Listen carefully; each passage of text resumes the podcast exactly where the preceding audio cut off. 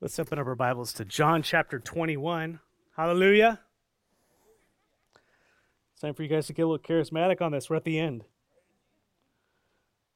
Book of John's been pretty awesome. I've enjoyed it so much. To be in the final chapter here is just uh, man, it's it's been a it's been a labor of love for me to be in the Word this laboring over the Word of God this long with you, just in in one book. I've grown a lot personally. I've uh, I've, I've my views of the Lord have grown and have changed. Um, I don't know about you, but through this experience, um, the emphasis on true faith, true belief, what it is, what it isn't, has really come to light in my heart. I've been really challenged in my own um, typical evangelical Christianity. Um, you know, hey, go to church. I said the prayer. We're all good. But what Jesus calls people to is just so profound. The, the way, obviously, is narrow and few find it. But those who find it, man, we find a, just riches beyond riches. And how the Lord, once we, uh, we, He brings us to faith, He sustains us in faith, He grows us in Him, He leads us in Him. And it just blows me away. I can identify so much with Peter, just totally at sea, lost, putting foot in mouth constantly. And then, uh, you know, he wakes me up to the fact of who he is. He restores me. He seeks me out. He's the one who builds me up. And then he says, Hey, now I'm going to use you. And it's like, Are you sure about that, Lord? Yeah, it was the plan all along that he might be glorified.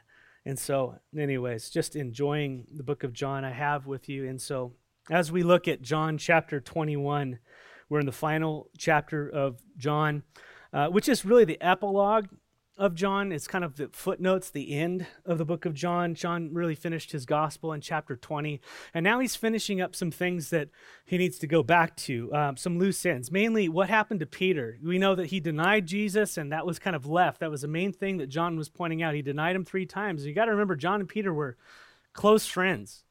I mean, they're always being mentioned together in Acts and all these things, and we're going to see that as we go through here. But John wants to go back and, and tie, tie that up and really concerning the Lord and what he has to say about all that. And so, chapter one, uh, chapter twenty-one takes place as you read in verse one at the Sea of of, uh, of Tiberias or Sea of Galilee, um, in the southern part of of the Sea of Galilee. There's a city called Tiberias obviously named after an emperor. And, th- and, so a lot of people call it the Sea of Tiberias, which John does. Everybody else calls it the Sea of Galilee. So that's where it's taking place.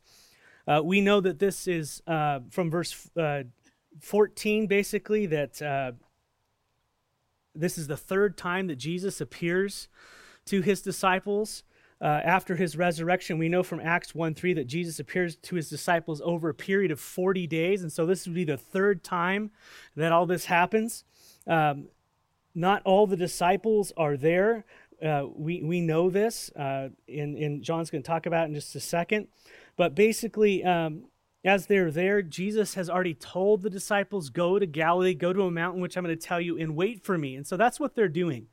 They're waiting for Jesus in Galilee, and it seems like they're going to go fishing while they're waiting. There's a mountain that runs right into the ocean. This is where the Sermon on the Mount was, or not the ocean, the sea there. And they're hanging out. So John lets us know that all, not all the disciples were present. If you have your Bibles, you can read in verse 2, just seven of them are there. These are the, probably the guys who hung out before Jesus called them all the fishermen. Uh, so Simon Peter, who's named first, usually because he's uh, he's the spokesman for the disciples. So you've got Simon Peter, you've got Thomas, called the twin.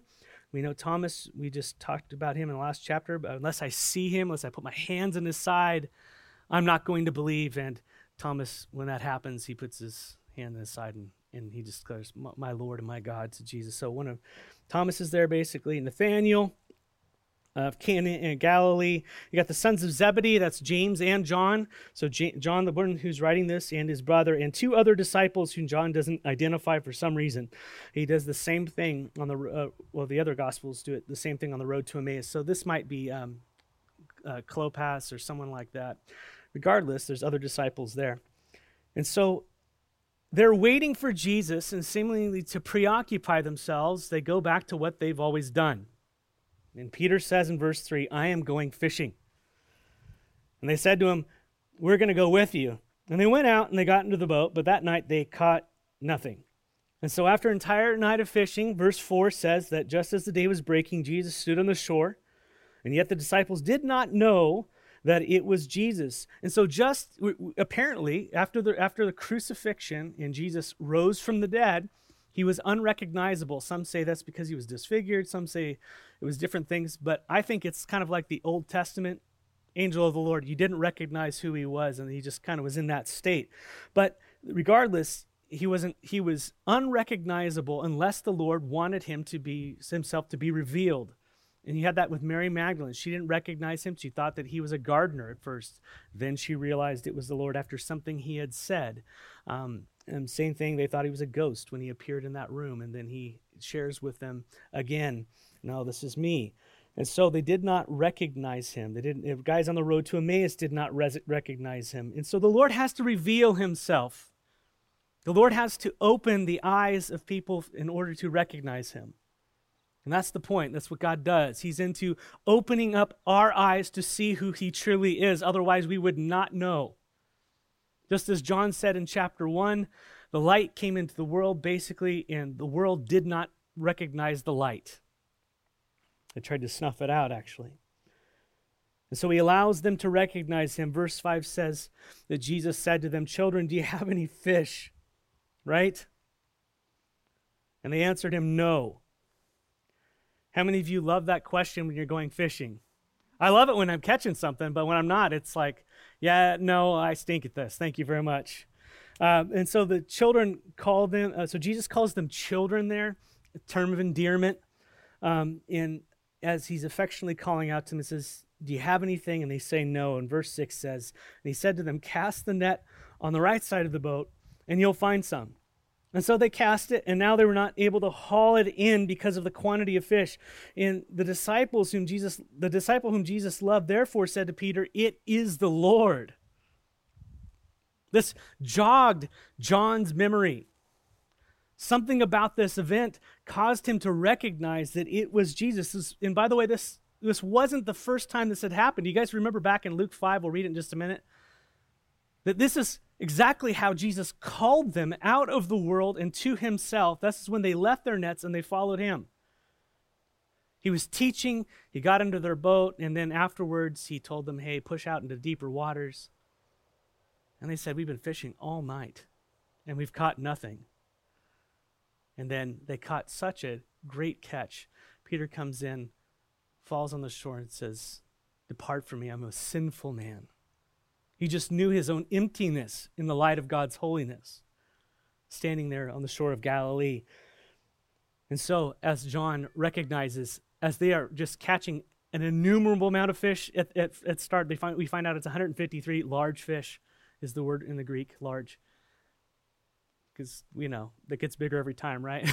but they were large, right? So they can't even pull them in. There's so many fish.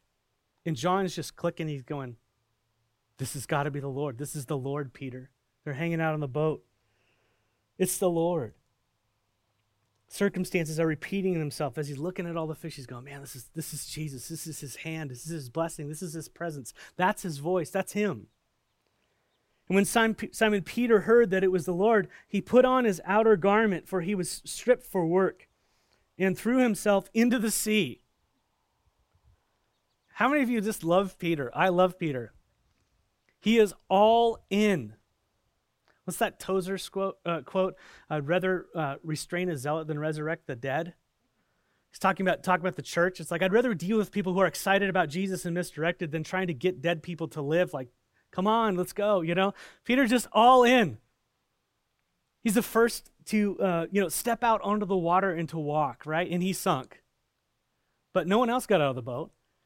He's the first into the tomb. He's the first to de- declare on behalf of the disciples, You are the Christ, the Son of God. I love this. He's the first to pull out his sword and hack off Malchus' ear, right? He's the first to declare, I'll die for you. And they all chimed in, Yeah, we will too.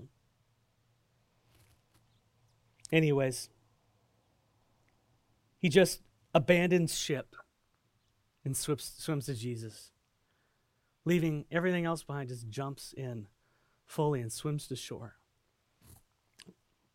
Verse 8 the other disciples came in the boat, dragging the net full of fish, for they were not far from land, but about a hundred yards Some of you say cubit, that works out to 300 feet, and that's why they just moved it into yards. When they got out on land, they saw a charcoal fire in place with fish laid out on it and bread. And Jesus said to them, Bring some of the fish that you have just caught. And so Simon Peter, Simon Peter went aboard and hauled in the net ashore uh, uh, full of large fish, 153 of them. And although there were so many, the net was torn. I love it. All the guys are struggling to pull it in, and Peter just single handedly goes on board, grabs the fish, you know, drags it into shore. But we know these guys were fishermen, right? We know these guys were fishermen by trade. They toiled all night, all night, and they caught nothing. Must have been pretty frustrating.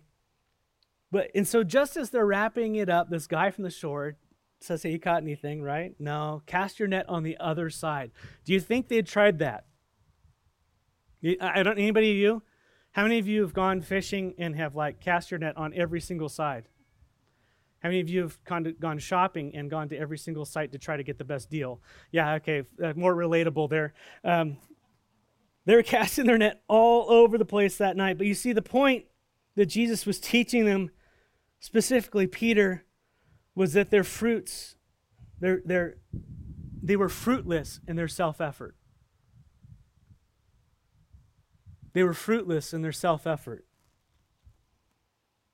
What they thought they could do, whatever they thought they could do, accomplish in their own skill, in their own strength, in whatever God had called them to, they were going to be barren. They were going to have empty nets. They needed to be fully dependent upon the voice of the Lord in their lives and the call upon them, their ministries. Otherwise, they would have empty nets. And that's exactly what had happened to Peter. When they did listen to the Lord, there was such a catch that they couldn't contain it. And that's the point. What did Jesus said, said to them night before he was betrayed, or the night he was betrayed? Peter said, Man, I am going to do what? I'm going to lay down my life for you. I'm going to die for you. I'm going to do these things. There's no way I'm going to let you do that. And what did, what did Peter find out about himself later that night? What Jesus knew about him? Peter, you've got an empty net. All the boasting, all your skill, all your claim, all your experience is nothing now. I'm the one who brings life into your life. I'm the one who brings fruitfulness into your net. I'm the one. At my command, the fish go into your net. At my command, do you know that, Peter? Because what I'm sending you into, what you're going to do, there's no room for Peter. This is all about me and my glory, my Father's glory. Will you lose yourself? Will you depend fully upon me? And that was what was going to happen as the fish nets would be so full and not break at Pentecost and beyond, as we are part of that net that has been gathered up of the righteous. Hopefully, you believe in Christ this morning. They caught a catch that day they couldn't handle 153 fish. Jesus had called himself to those uh, uh, to those uh, Jesus had called those disciples to himself on those same shores a couple years earlier. This is what I wanted to go back to. If you remember back in Luke 5, verses 1 through 11. It says, On one occasion, while the crowd was pressing in on him to hear the word of God, he was standing by the lake of Gennesaret, same lake, Sea of Galilee. And they saw two boats by the lake, but the fishermen had gone out had gone out of them and were washing their nets. And getting in one of the boats, which was Simon's, he asked him to put out a little further from land.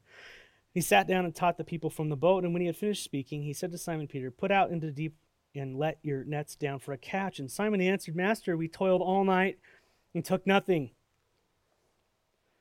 But at your word, I will let down the nets. And when they had done this, they enclosed a large number of fish, and their nets were breaking. Breaking then, not later.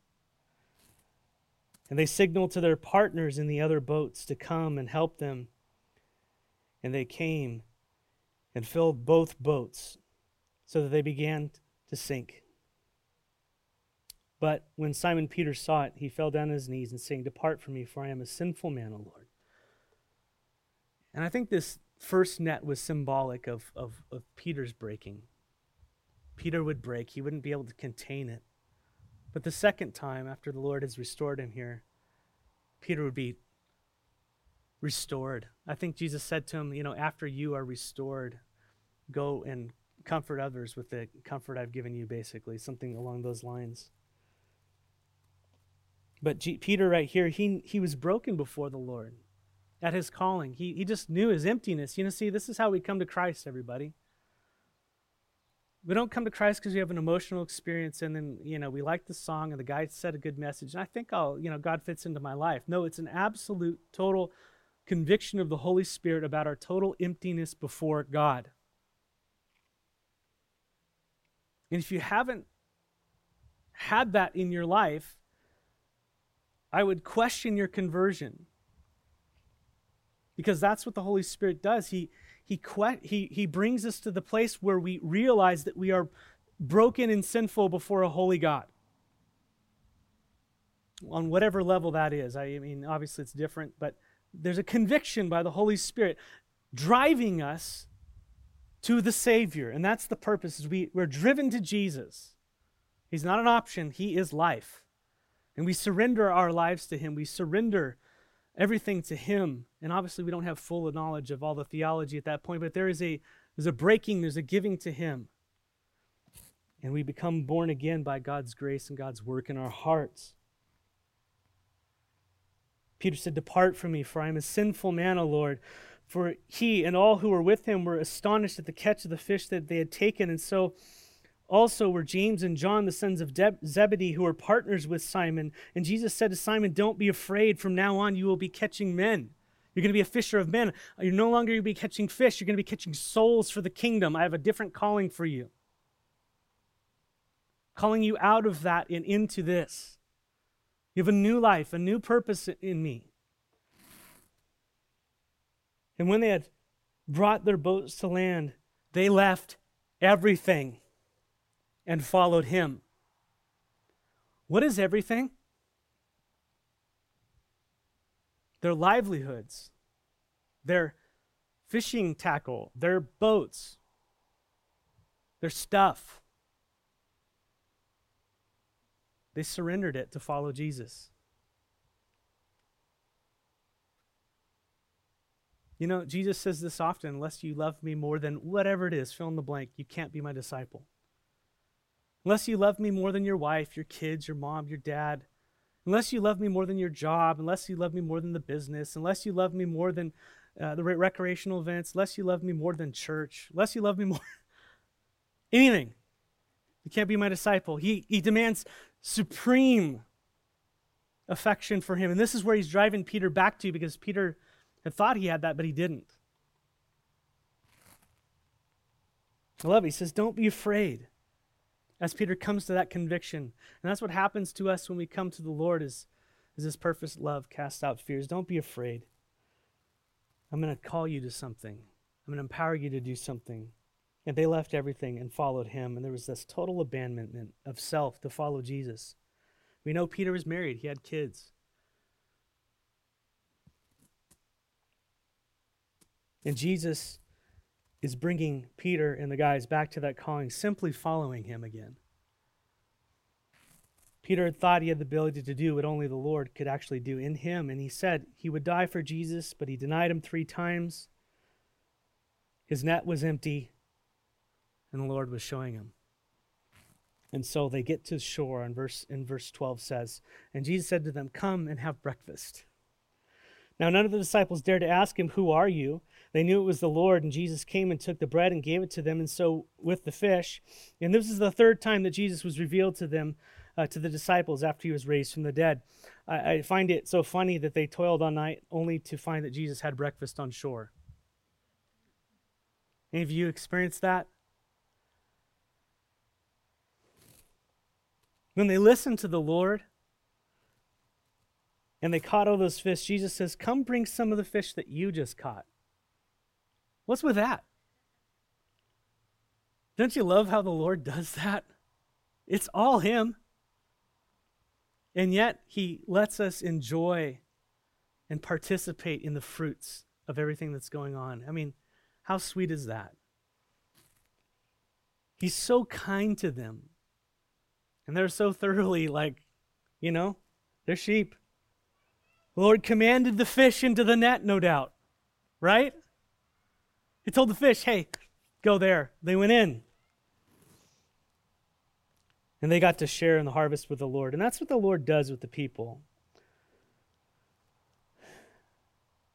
The Lord, how many of you have shared the Lord with someone and, and and they come to the Lord and there's just a great joy in your life because their lives are changed and you get to participate in that. It's exciting. There's nothing like it. It's a work of God, it's a miracle. And yet, we're partners with Him in that. He does all the work, He directs the fish, and we get to be in on the blessing by casting the net of the gospel. I love it. We share in the joy. And by the way, no minor point, Jesus provides breakfast. He provides for their needs as they trust and obey. Jesus will provide for you guys. Hear his voice, follow his commands. He will provide. And Jesus provided for them. Verse 15 And now the Lord speaks to Peter. And when they had finished breakfast, Jesus said to Simon, Simon Peter, Simon, son of Jonah, do you love me more than these? Now, it's really hard to tell what, what actually is being uh, spoken about here. Uh, he, does these mean the fishing nets? Does it mean the boats? Does it mean um, does it mean the, the other guys? Does it mean, you know, what, what does this mean? A lot of different people think it's regarding the, the, the fishing. Some people think it's regarding his friends there. But I think, regardless, Jesus was asking Peter if his love for him surpassed everything. Take stock of your life right now. If Jesus were to walk up to you and say, Do you love me more than these? What would these, these things be? In the next few verses, this is a play on words that in the Greek text doesn't really come out in our English as Jesus starts talking about this love. There are two words for love being used here in this exchange for Peter. Jesus says, Do you love me? And that, high, that, that first word there is, is agape or a form of it. And it is the highest form of love. It's a supreme love. It signifies total commitment. Do you unconditionally love me, Peter, like you said you did back in the room before I, I died? The night I was betrayed. And that's the, that's the context here. Peter, do you love me more than the disciples, the fish, the boats, the fishing? Am I your supreme love? And he said to him, Yes, Lord, you know that I love you. Different word for love. The word is phileo. I love you like a brother. It's a brotherly love, it's a familiar love, like a family member. It's not as if Peter didn't want to declare his supreme love for Jesus, but he had been disobedient to him. He knew he didn't love him. He knew he didn't uh, wasn't meeting up to what Jesus said, and Jesus calls him on it. You said you would love me like this, but you didn't. Now, Jesus isn't rubbing his nose in it, he's restoring him. But he has to show Peter that his net was truly empty.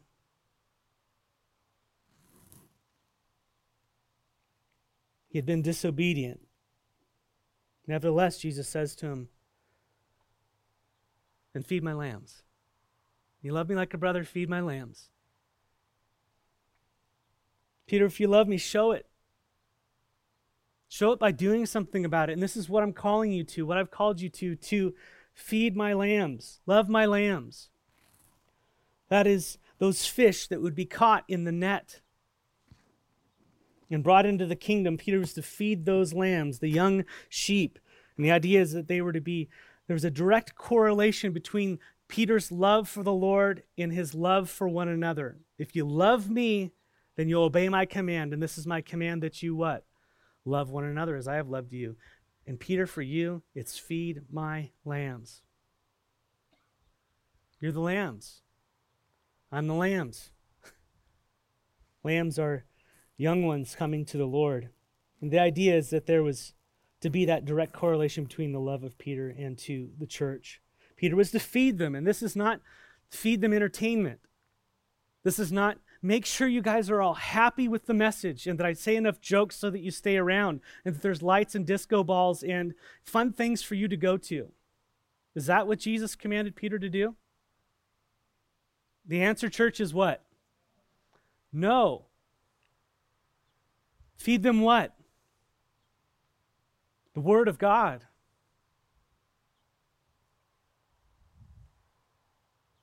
So you wonder why we do what we do and how we do it. It's not perfect, I guarantee you.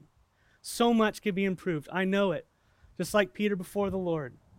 But there's a reason why we don't do certain things and we do do other things. Is because what you need is what Jesus said you need. We want to stay faithful to that. You need the Word of God in your heart because it is what will edify you and build you up and encourage you and convict you and lead you to grow in maturity, not antidotes from your pastor. You need Christ. You need His word in your heart, His command. He's the head of the church, He's the one who brings life to the rest of us. And an obedient pastor, an obedient eldership are those who feed on the word of God and, and, and, and relay the word of God to the church. Primary, that's our primary role is to seek the Lord, to be faithful to his word, to discern what it says and to give it out. If you love me, you're going to tend my lambs. You're going to feed my lambs, feed them the word of God. Let me ask you, church, do you love do you love Jesus? We don't have to deal with that inside, but I'll take it. Hey, do you do you love Jesus? If Jesus said to you this morning, "Do you love me?" What would you say? Then Then what? What has he called you to? What has the scripture said? What what is he the ministry that he's putting for you? Be be faithful to it. There's so many one another's we have in, in the scriptures. There's like 50 of them in New, the New Testament. Love one another, bear with one another, forgive one another. You know, I mean, there's tons of things he's called us to do that are just even relational, right? So he's commanding Peter, if you love me, then do this feed my lambs. Verse 16, he said to him a second time, Simon, son of John, son of John, do you love me? He said to him, Yes, Lord, you know that I love you like a brother. Jesus said, Do you love me with this supreme love? And Peter says, I love you like a brother. Two different words there. Same words. Peter, do you love me? Above all others, Peter says, I love you like a brother. So humbling for Peter. And he said to him, Then tend my sheep. The word for tend here is the word shepherd. It's poema. That's where we get the word pastor, which is what Peter was called to do. He says, If you supremely love me, then feed my sheep. And pastoring here encompasses not only the feeding of the sheep, but the governing, governing of the sheep, the uh, protection of the sheep, the nourishing of the sheep, the cherishing of the sheep. And I read that and I read the Greek definition of those things, and I'm convicted. Sometimes I have an empty net on this. Anybody else in your calling to shepherd your family or whatever it might be?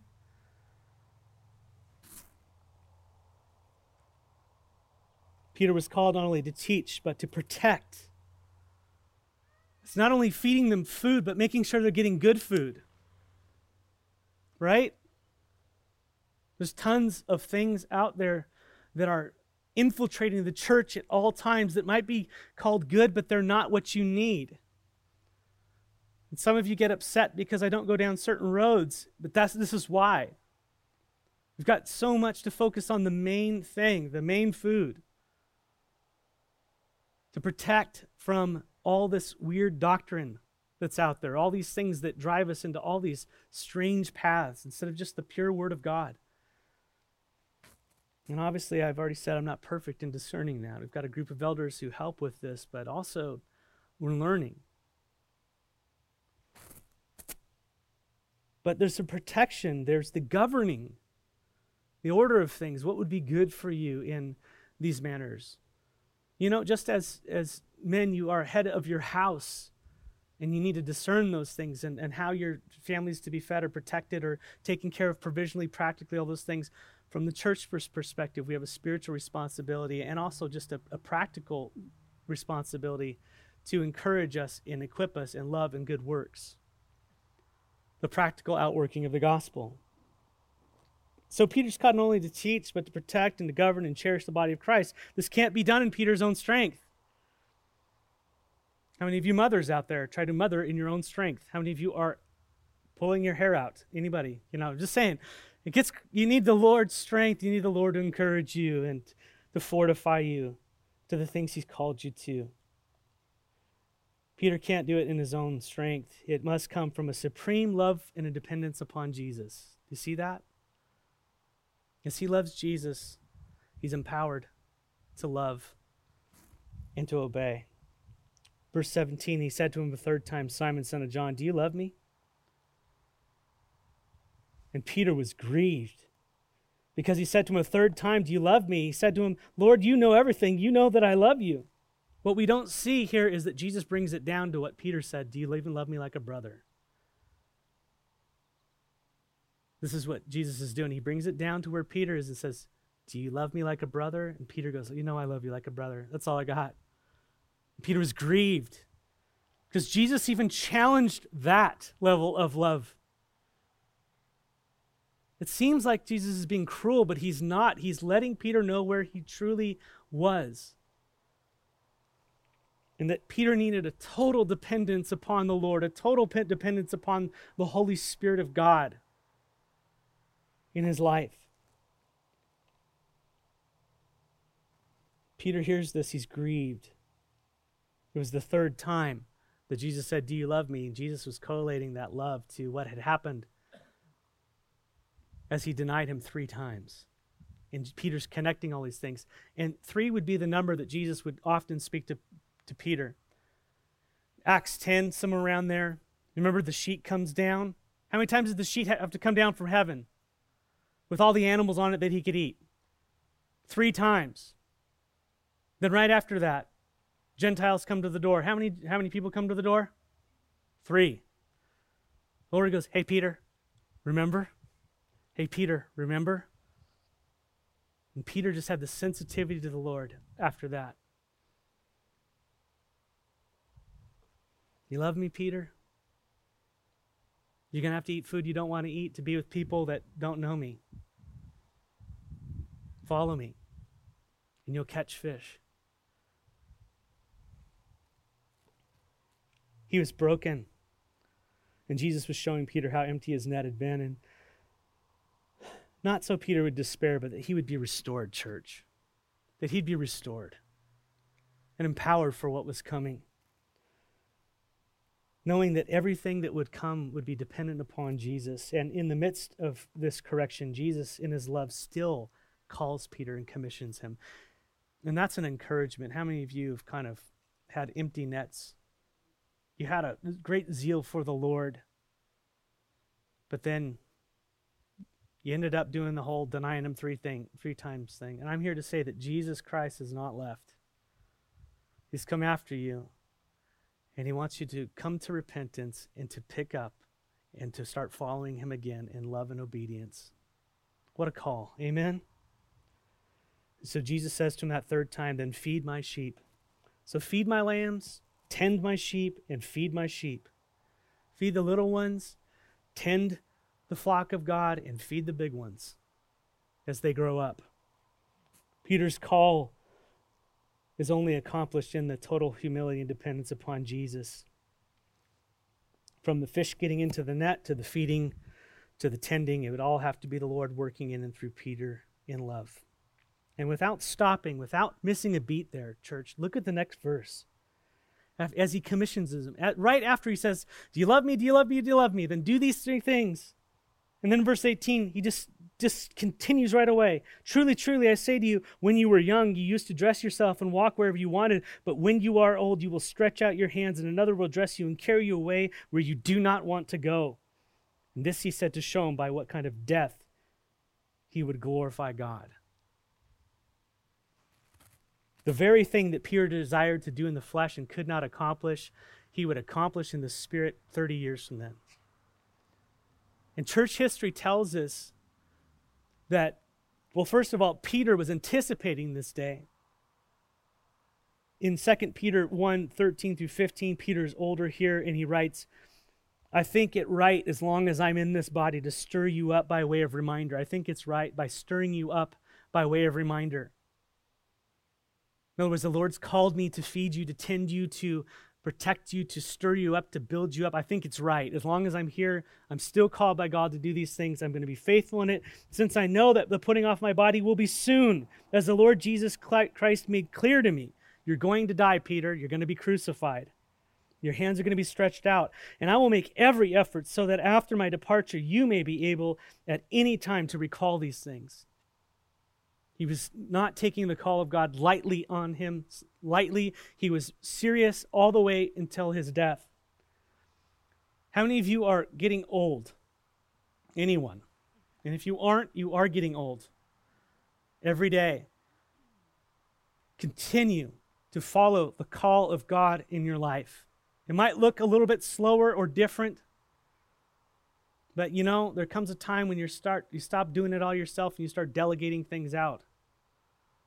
Continue to follow the Lord into old age until the day you're in the grave. Follow Jesus Christ.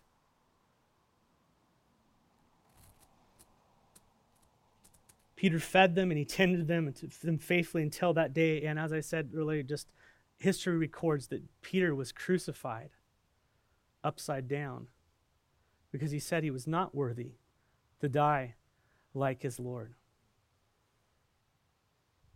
Peter got to the cross, and I think his wife was crucified before him, and he was comforting her as she was dying. And as he was about to get crucified, he says, Listen, crucify me upside down. And they gladly did. So Peter died upside down on a cross. Jesus calls Peter from an empty net life to a full net life. And it was through emptying himself and trusting fully in God. And after saying this, he said to him, verse 18, what did he say? He said, Follow me. Follow me. Now, this was literal. He was, Jesus was getting up and moving but it's also symbolic because that's exactly what happened on the shores of Galilee three years earlier. The first thing he said to them when they had their nets, he said, Follow me. Right? And Peter left everything and followed him. Same thing. Same thing.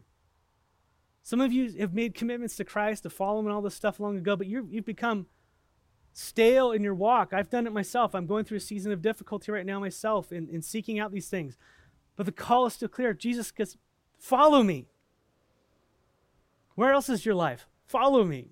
It's the same thing as it was back then. Follow me, lose yourself, and find your life in me. And so, Jesus gets up and walks, and Peter's following after him, verse 20. And Peter turns and saw the disciple whom Jesus loved following them the one who also had leaned back against him during the supper and had said, Lord, who is it that's going to betray you? And when Peter saw him, that is John, he said to, he said to Jesus, Lord, what about this man? You know, Peter, knowing his fate, sees John behind him following and says, Hey, what about John? Now, I don't think it's like, Hey, I'm going to die. What about him? Does he get it too? I think Peter loved John. I think they were best friends, and he's following. like, what about him? Now it could be the other way around. I don't know how you take it, but the point is, is that he was concerned about John. What would what's going to happen with John? Where's he going to go? What's what's going to happen with him? And so Peter wants to know what's going to happen. And verse 22 says, Jesus said to him, If it is my will that he remains until I come, what is that to you? You follow me. Let every person in who's listening right now have ears what Jesus said to Peter and is hopefully saying to the church. above our love for our kids, a love for above for our families, above for our love for our parents, our country, or whatever else it mean, our money, our work, our hobbies, above all. The point is, you must follow Jesus. We must follow Jesus regardless of the plans the Lord has for others. Is he supreme in your life? Do you have a supreme love for him? And by the way, that's not something that you can just elevate from phileo to agape love. That's the work the Lord has to do in you. And by the way, he desires to do it in you.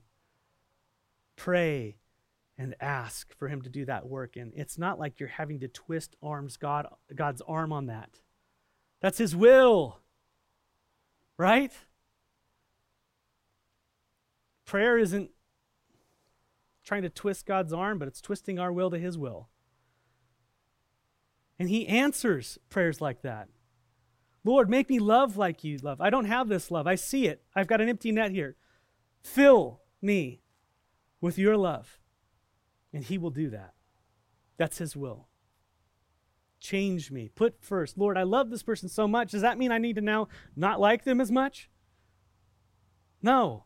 Lord, increase my love for you. Prioritize my life around the things that are of your kingdom. And what you'll find is that your love has a proper place for everyone else. You'll find that you'll, you'll love them even more deeply and fully and correctly as you put Jesus first. The point is, we must follow Jesus regardless of the plans others have.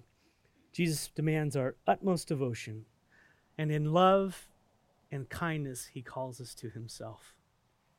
Jesus says to Peter regarding John, If it's my will that he remain until I come, what's that to you? Peter, you're going to die of crucifixion. Don't concern yourself my, with my plans for John. If he survives till I can come, it's no concern. So ask yourself, what concerns do you have? It's not that we don't have concern for one another, but don't let those things stop you from following the Lord.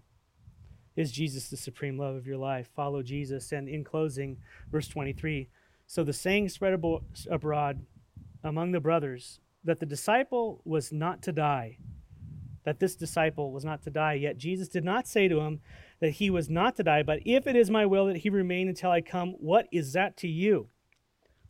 It's amazing how we can take something that Jesus said and turn it into something else. And John has to clarify it. no, uh, no, I, I'm actually, he didn't say that I would stay until he remained. He said if. It was hypothetical. And some think that this might have actually been prophetic, looking forward to Revelation, as John was translated to the day of the Lord and saw all those things. So there's room for that. But both Peter and John needed to run their own race, following after Jesus, not comparing their lives with others. And now John pulls back the veil of the cryptic authorship. We're wondering who this other disciple is in verse 24, he says, This is the disciple who is bearing witness about all these things and who has written these things, and we know that his testimony is true. John again testifies that he's an eyewitness of all these things. He was there, he saw it, he listened, he touched, he felt, he was around, he heard, he listened to, he was with God in the flesh, as he will talk about in 1 John chapter 1. And John finishes his gospel by saying in verse 25, now there are also many other things that Jesus did.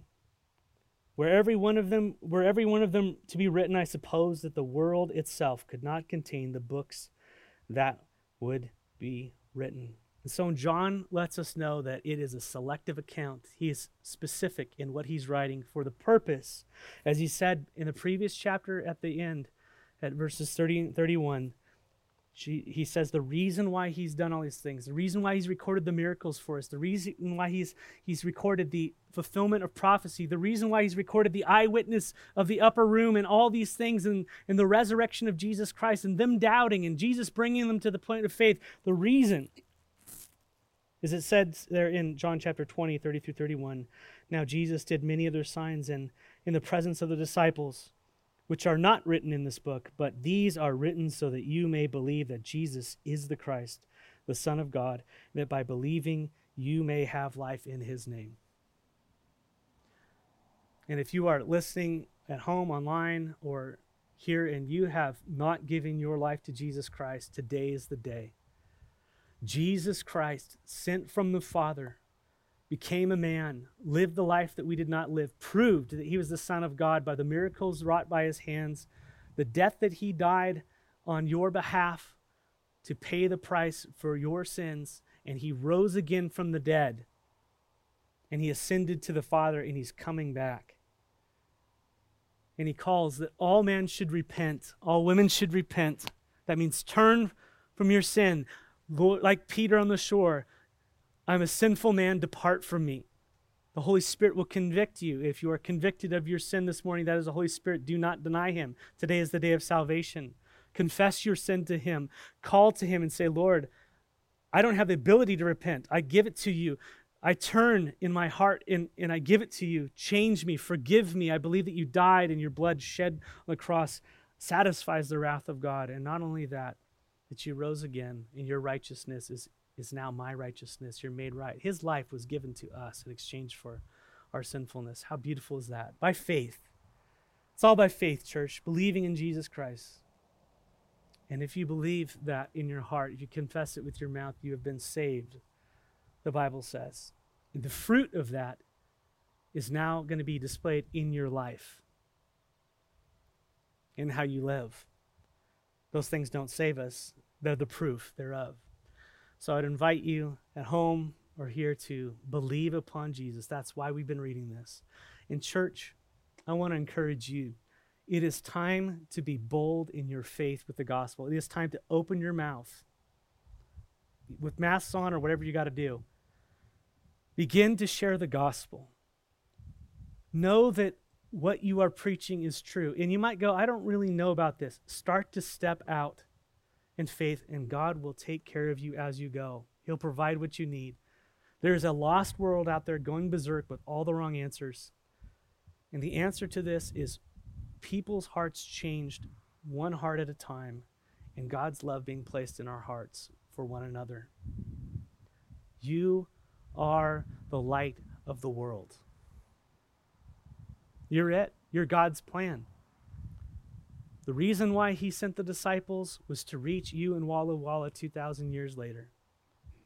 And his spirit has drawn you to him. And now, as he's drawn you to him, it's not so that we can sit in our chairs always and, and just take in the word of God, but then to go give our lives a way that others might live and embrace the suffering until that day. We need a boldness, church, and not an arrogance, a humble boldness. And I want to grow with you in that. And so ask the Lord for those opportunities to share the gospel. And don't cop out on, well, I'll just help some, change someone's tire and never share anything with them. Yeah, that might be a bridge to something, but they might drop dead the next day. Take advantage of the opportunities the Lord has given you, church, and just trust Him in the moment. And you're not going to be perfect, as I have displayed for the past 10 years. Amen?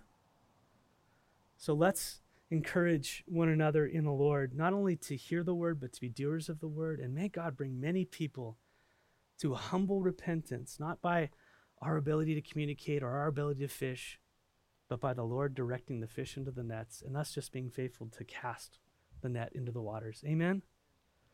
Let's pray.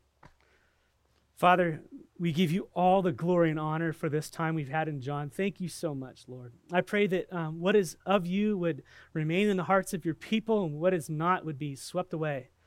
And um, you're so good. You've been so good that we can sit here and, and read your word and take it in, and our souls are fed and changed and molded and encouraged, and the life of Christ wells up within us.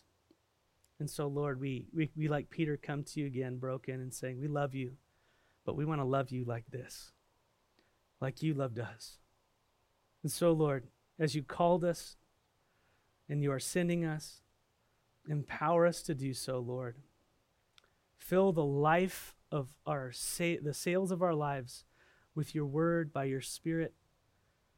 And may we be drifting straight into the places that you have for us. There be much fruitfulness for your kingdom. And so we commit our lives to you, our week to you, our ups and downs, we trust. We commit ourselves to you. In the name of Jesus, amen.